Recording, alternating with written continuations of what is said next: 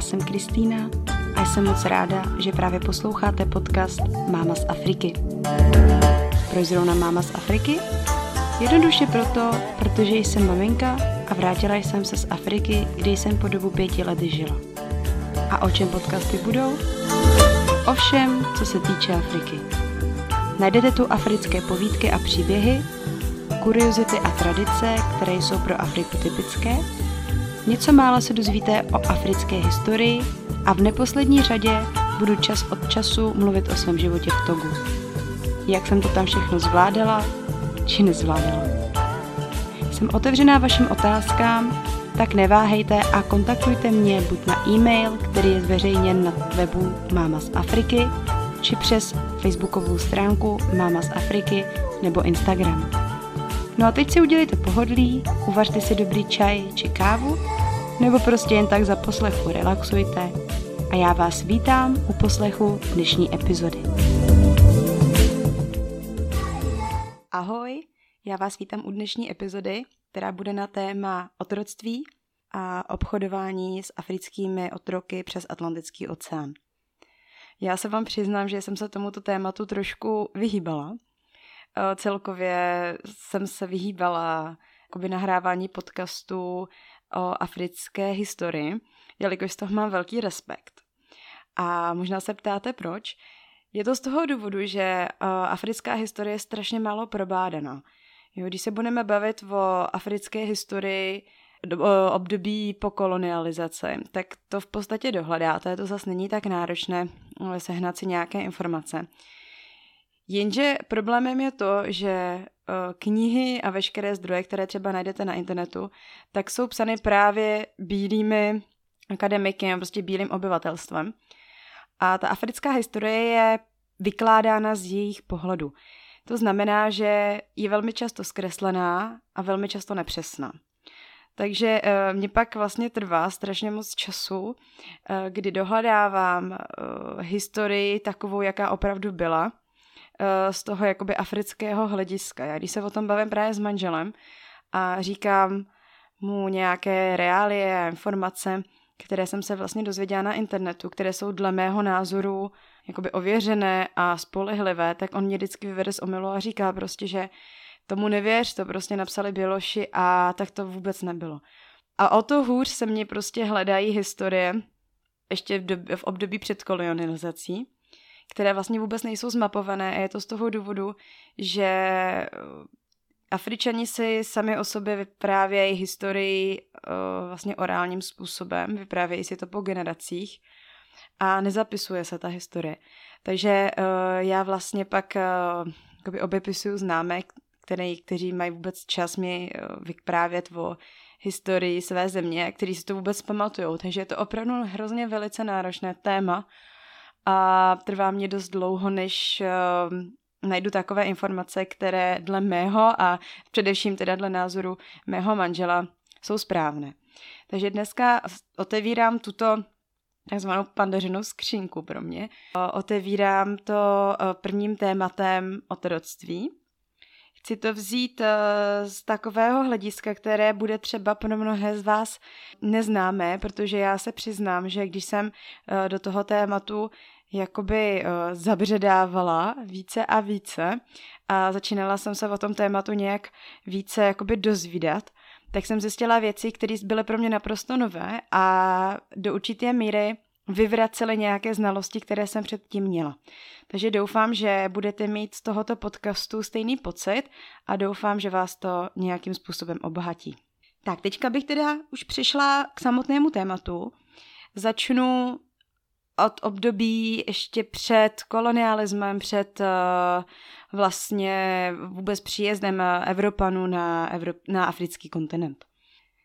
Období, kdy Afrika byla ještě Evropany tzv. nepolíbená, existovalo na západním pobřeží Afriky mnoho kmenů a říší. První velmocnou říší byla říše Ghana, která je také známá jako říše Vagadu, a tato říše oplývala velkým množstvím přírodního zdroje zlata. Bavíme se převážně o období 500 eh, až 700 eh, našeho letopočtu. Tato říše byla pak nahrazena říší Songhai, ze které se později stala říše Mali která je známa především díky velmi bohatému Mansa Musovi. O tom budu eh, později také mluvit. Určitě o něm chystám podcast, protože jsem si říkala, že bych udělala určitě podcast o známých uh, nebo významných uh, afrických osobnostech, takže toho tam určitě zařadím. A tato říše Mali, nebo původní říše Songhai, uh, je také velice známá díky dobyvateli Sunjata Kitovi. Báji si můžete stáhnout i u mě na blogu v kolonce ke stažení. Je to velice zajímavá legenda a doporučuji si ji přečíst. No dále bych určitě zmiňovala říše kmene Volov, což je dnešní Senegal. A později v 16. století mluvíme o rozsáhlé říši Dahomey, která je nevalně spojena právě s obchodem s černými otroky. Jak takové říši zžili? Tak oni žili relativně poklidným životem, obyvatelé chovali převážně dobytek, pěstovali zeleninu, jamy, manioky, plodinu, která se nazývá mil, což je něco jako já bych to přirovnala k, so, k soje. Pěstovali i soju samotnou a, a pěstovalo ještě dalších naší suroviny, které, které u nás nejsou známy, ale prostě měli, měli na starosti především tedy chov dobytku a pěstování takovýchto surovin. Jejich způsob života byl založen především na rodinné či klanové příslušnosti a nikdy nebyly uh, tyto národy příliš nacionalističtí, což víceméně přetrvává až dodnes. Eh, vidíme, že v Africe existuje stále velké množství kmenů a vlastně ty národy nejsou nějakým způsobem úplně pospolité, spíše si existují opravdu na těch, na těch kmenových úrovních.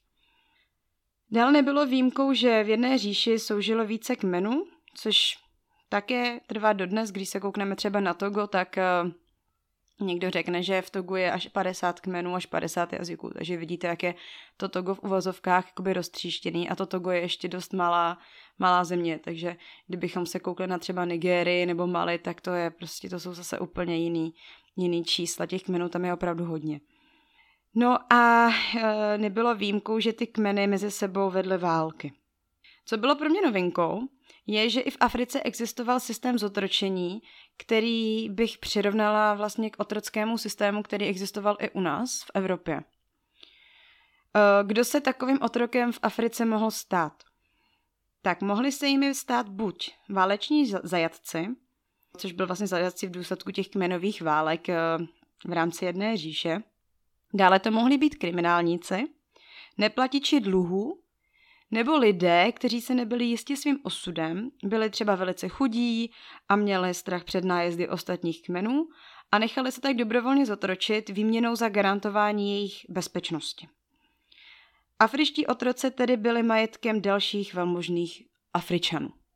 Jo, takže to bylo třeba pro mě jako relativně mm, nová věc, si vlastně uvědomit, že i v té Africe byli afričtí vůdci, kteří vlastnili africké otroky. Tak, takže to bylo, to bylo pro mě něco nového, to jsem, to jsem třeba nevěděla, že vůbec takhle existovalo. Samozřejmě, jak už jsem zmínila, tento typ otroctví byl jiný, než ten, ke kterému docházelo potom v tom 15. století, kdy byli afričtí otroci vyváženi na sever Afriky, či později přes oceán, což eh, my známe spíše, že jakoby to vyvážení těch otroků do Ameriky. Tento typ otroctví, o kterém právě mluvím, se podobal tedy spíše tomu evropskému, jak už jsem zmiňovala. Otroci se mohli volně pohybovat, mohli vlastnit majetek.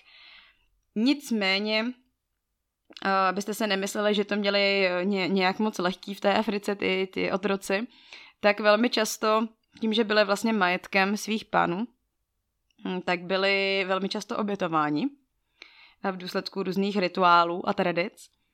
A taky velmi častokrát se stávalo, že byli upalováni společně s, jejich, s jejich majitelem, který tedy umřel. A bylo to z toho důvodu, aby mu otrok sloužil i v příštím životě. Takže zase tak lehký to neměli, jak se to třeba mohlo zdát. Přijde mě důležitý zmínit i, jaké náboženství vlastně Afričané vyznávali. Afričané vyznávali typické tradiční náboženství, což je víra v předky, Uh, možná to znáte i pod pojmem, pojmem třeba, třeba uh, animismus nebo paganismus. Toto tradiční africké náboženství se vyznačuje vírou v jednoho boha, takzvaného předpředka všech předků. a je typické pro důraz na veškeré předky, které vlastně na africkém kontinentu byly. Jednotlivec je velmi často navázán na své předky. Je velmi časté, že lidé se pohřbívají na území, kde jejich rodina žije, nejlépe v půdě, kde se později postaví dům. Tam se také pohřbívají odpadlé pupečníky či placenty. Tak, takže koho více zajímá tedy o, tato tématika náboženství, tržního náboženství z Afriky, tak vás zvu tedy k přečtení mého článku na blogu. Tak dále bych tedy už navázala a, přiblížila bych se tedy více k tomu tématu obchodování s otroky přes Atlantický oceán. Tak myslím, že je velice známé to, že prvními Evropany, kteří se do Afriky dostali při objevování obchodní cesty na východ po moři, byli Portugalci. Oni totiž na své cestě na východ objevili bohatství západního pobřeží Afriky a také si všimli, jak jsou afričtí mužové nebývale statní a udatní. No a jelikož jsou Afričané velice vřelí, tak Portugalce řádně na kontinentu uvítali, navázali s nimi dobré vztahy a Portugalci se začali na území západní Afriky postupně usídlovat a stavět tam své tvrze. V roce 1482 portugalští obchodníci postavili na pobřeží Gany pevnost Elmina, která později sloužila k držení otroků před jejich plavbou přes Atlantik jak tato budova vlastně byla vůbec uh, konstruována. Vlastně jsou to dvě patra, Portugalci jedli a spali nahoře a otroci po x měsíců byli uh, drženi v žalářích, než přijela loď z Ameriky, aby je tedy odvezla. Co je zajímavé, je, že tato pevnost Elmina má zabudované kanóny, uh, směřují k moři, což znamená, že Portugalci se spíše báli nájezdu ostatních Evropanů, než uh, vlastně toho afrického obyvatelstva, což je relativně paradoxní teda pro mě. No a jak docházelo vůbec k vývozu uh, afrických otroků přes Atlantik? Když byla objevena Amerika, tak začali Evropané na území pěstovat cukrovou třtinu, tabák a bavlnu. Tato práce na plantážích nebyla vůbec lehká a byli k ní využíváni tedy otroci. Nejdříve Evropané využívali původní obyvatelé Ameriky, Indiány, ale ti díky eh, dovezeným nemocem z Evropy eh, byli často nemocní, umírali, vymírali. No a Evropani si uvědomovali, že je třeba tedy dovážet ostatní otroky. Své otroky vyvážet nechtěli, protože ti byli potřební v Evropě, tak se tedy otočili na, tak se otočili tedy k africkému kontinentu. Tak a v, tohle, v tomhle momentu já jsem si vlastně kladla otázku sama sobě. Jak bylo možné, že Evropani tak snadno získali africké otroky? Jsem si velmi často představovala ještě na, na střední škole, že k tomu docházelo tak, že prostě Evropané vpadli na africký kontinent, tam nějakým způsobem spacifikovali Afričany, spoutali je, násilím je odváželi na lodě a takhle jsem si prostě představovala, že ten přes atlantický obchod s otroky probíhal. No a k mému zjištění to bylo trošičku jinak. Když totiž zháněli uh, otroky na plantáže v Americe, tak Evropané začali vyjednávat s africkými vůdci a s africkými krály vlastně těch velmocných říší, které v té době v Africe existovaly. Já jsem se totiž musela uvědomit, že za prvé v té Africe tedy ty otroci už dávno existovaly, ještě před příjezdem Evropanů. A vlastně na tyto africké otroky uh, bylo nahlíženo jako na majetek i v tu dobu, vlastně i z toho hlediska těch afrických králů. Takže když se pak naskytla možnost, kdy vlastně Evropané přijeli a začali s africkými králi vyjednávat o jejich otrocích a nabízeli jim výměnou za ně zboží typu alkohol, zrcadla, eh, různé výrobky z Evropy. No a samozřejmě nabízeli i zbraně. Tak afričtí králové a vůdci vlastně neměli nejmenší jakoby zámenku na tento obchod vlastně nekývnout. Pro ně to byl velice výhodný obchod a vlastně nebylo v podstatě o čem, o čem mluvit. Takže proto se mluví o takzvaném trouhelníku obchodu s, a, s africkými otroky, protože Evropané dováželi zboží do Afriky, brali se vlastně africké otroky do Ameriky a to, co otroci na plantažích vyprodukovali, tak bylo znovu odesláno do Evropy. Proto tedy tento trůhelník.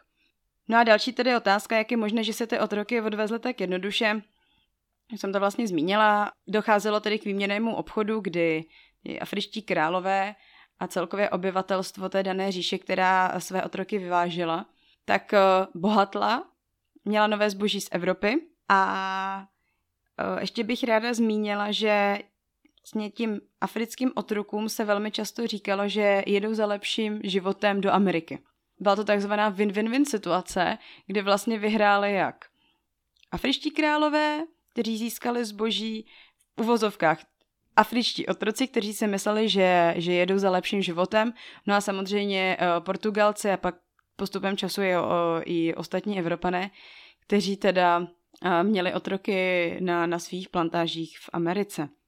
Tady bych znovu zmínila tedy říši Dahomey, která začala z obchodu značně profitovat a velice bohatla. Vyprávím o tom i mírně v povídce Král k Pese, a chrám hadů, kterou můžete poslouchat také tu eh, na mém podcastu Mama z Afriky. Tím, že docházelo k vývozu afrických otroků a docházelo vlastně k dovozu zbraní na africký kontinent, docházelo k bohatnutí jednotlivých říší, tak mezi sebou jednotlivé kmeny začínaly vést války. Byly to války o otroky. Šlo o to, že vlastně všechny říše chtěly prodat své otroky do otroctví Evropanům, aby za to, výměnou za to dostali zbraně, či to jiné slibované zboží, jako alkohol a další výrobky, které byly dováženy z Evropy. Takže docházelo k odchytu, když bych to tak měla v podstatě najm, nazvat, odchytu otroků uh, jiných, jiných afrických kmenů. Tyto výpady se konaly především do středozemí uh, Afriky. Afričané šli do středozemí, tam zajali otroky jiných kmenů a pak s nimi vlastně přišli zpátky vlastně na pobřeží, na západní pobřeží Afriky a tam je prodali tedy evropským otrokářům. Je tedy zajímavé na tom pozorovat to, že dříve byli otroci výsledkem válek a teďka vlastně byli otroci příčinou válek. Takto se tedy rozbíhal obchod s africkými otroky přes Atlantický oceán. Ze začátku tento obchod byl k prosperitě všech, jak obyvatel, tak eh, králů jednotlivých říších. No ale kdo se dá dohromady jedna a jedna, tak je jasné, že toto vlastně dlouhodobě není udržitelný. Později si samotní králové uvědomovali, že za prvé Způsobuje to veliké napětí mezi jednotlivými kmeny. Eh, docházelo k velmi častým válkám. Kontinent eh, vlastně začínal, nebyl vůbec stabilní. Začínaly se projevovat socioekonomické problémy. A co se vlastně za začátku králové vůbec neuvědomovali, bylo to, že přes Atlantik posílali muže, zdroj lidské síly a paradoxně, což se vlastně ty králové uvědomovali až postupem času, uh, svoje říše oslabovaly. Takže tím, že ze začátku, sice ze začátku prosperovali a bohatli, ale bohatli na základě dovezených surovin, které v podstatě pak už jako nebyly úplně potřebné, ale to důležité, o to důležité se vlastně ochuzovaly ty země.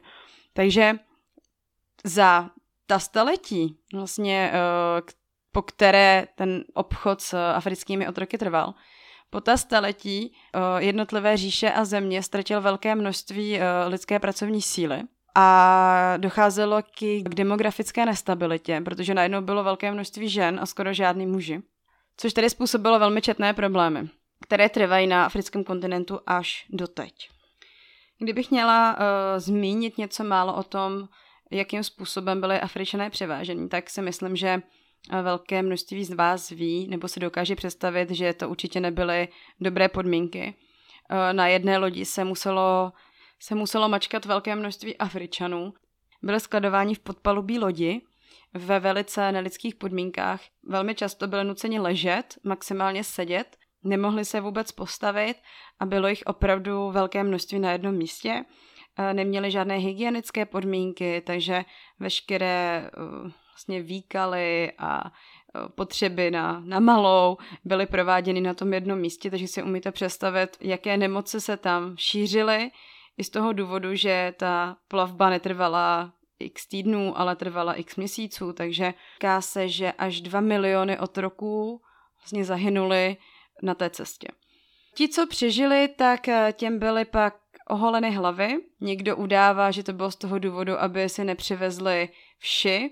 Tento důvod mi byl vyvrácen, bylo to především z toho důvodu, aby, aby byl smazaný jejich etnický původ, protože v článku na mém blogu Tajemství afrických vlasů popisuju, jakou důležitost vlastně Afričané kladli na na tvorbu účesů. Vlasy jsou pro ně důležité za prvý z toho kmenového hlediska. Identifikují se s kmenem skrze tvorbu účesů.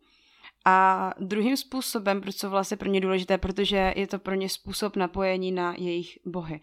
Takže když docházelo vlastně k ohalení hlavy, tak jim to symbolizovalo velice nelidské zacházení. Zanechalo to na ně velmi silný dopad. Nemohli se prostě mezi sebou pak poznat, nevěděli, kdo z jakého kmene přichází, kdo ke kterému kmenu patří a tím, že i třeba ženy nemohly dále tvořit určité typy účesů svým dětem, tak nedokázali předávat právě tu kmenovou příslušnost přes uh, tyto praktiky. Mnoho Afričanů o tomto mluví jako o kriminálním činu, tím, že byli oholeni. Další věcí, ke který docházelo, tak jim bylo na kůži vypalováno znamení, znamení, že to jsou otroci. Bylo jim zakázáno vyznávat jejich tradiční náboženství, i když eh, se to ti Afričané do určité míry snažili si zachovat. Doteďka na Jamajce, Haiti a na dalších tady těch ostrovech můžeme vidět praktikování o, tradičních afrických náboženství. Ale bylo jim to oficiálně zakázáno, nesměli to dělat, byli konvertováni na křesťanství. Bylo jim ukázáno křesťanství jako to jediné náboženství, které musí vznávat.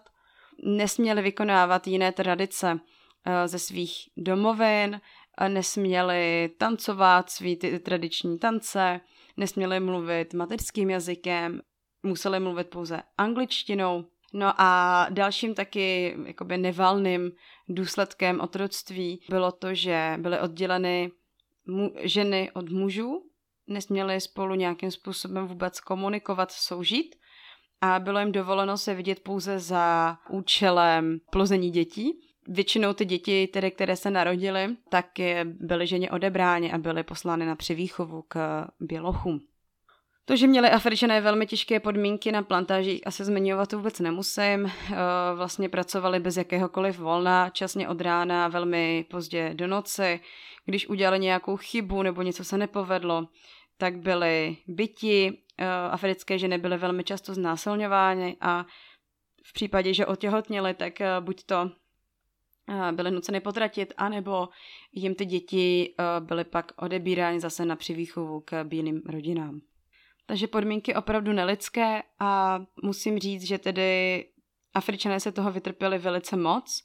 Dále si myslím, že je velice důležité zmínit to, že tím, že Afričané vlastně toto podstupovali tak dlouhou dobu a tak dlouhou dobu vlastně odolávali takovémuto systému, tak to vytvořilo systém nadřazenosti a podřazenosti. Nadřazenosti bílé rasy a podřazenosti černé rasy, diskriminace a rasismu, který přetrvává tedy až do dnes. Ono, když se na to podíváme vlastně z úplně laického uh, hlediska, selským rozumem, tak vlastně když je určitá rasa po takovou dobu, je s ní zacházeno určitým způsobem, kdy vlastně jsou viděni ty, ty černoši jako otroce a bílí obyvatele jako ti, kteří, kterým vlastně ty, ty černí otroci patří, tak eh, je logické, že se v obou dvou jakoby rasách zakoření určitý pocit jak říkám, jak, jak ta nadřazenost těch bělochů, tak uh, vlastně podřazenost těch, těch Afričanů.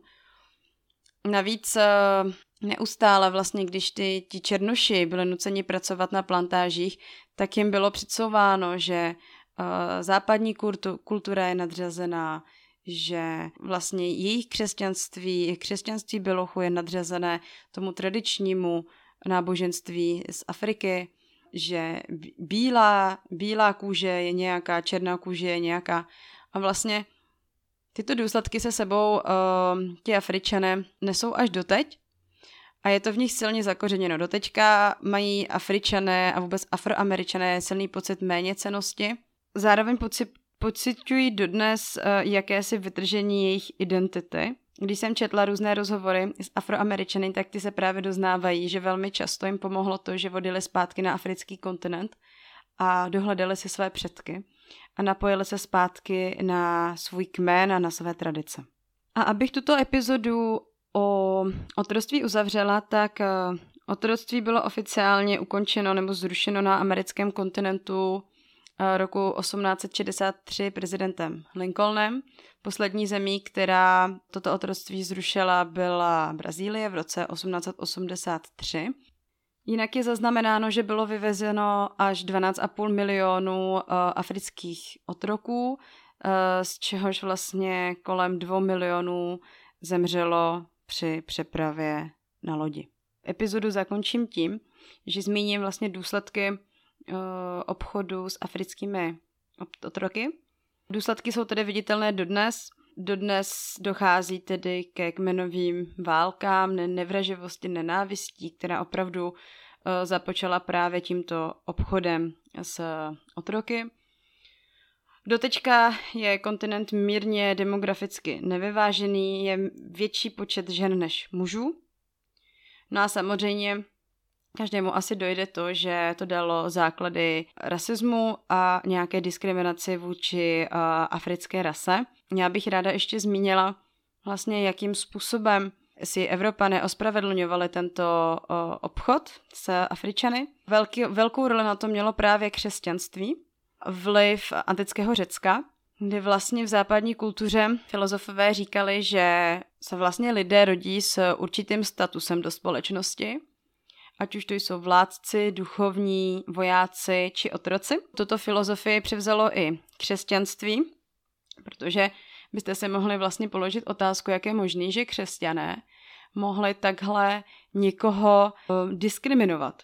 Je možné, že křesťané, kteří říkají, že by měla existovat demokracie a vlastně všichni lidé, lidé jsou si rovní, jak je možné, že vlastně s, s nějakým lidským jedincem mohli takovýmto způsobem zacházet. Uh, oni se to vlastně ospravedlňovali právě tou uh, antickou, tím antickým řeckem, kdy si řekli, že černoši jsou vlastně rození jako otroci, že černoši vlastně nejsou na úrovni evropských obyvatel, tím pádem je možné s nimi takto zacházet. Tím, že jsou rozeni jako otroci, tak eh, je to prostě jejich osud a nedá se s tím nic změnit.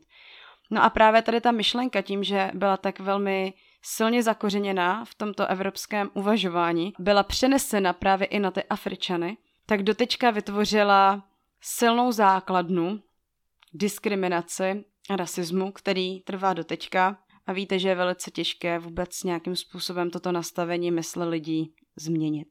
Takže tímto jsem chtěla ukončit eh, dnešní epizodu o otroctví.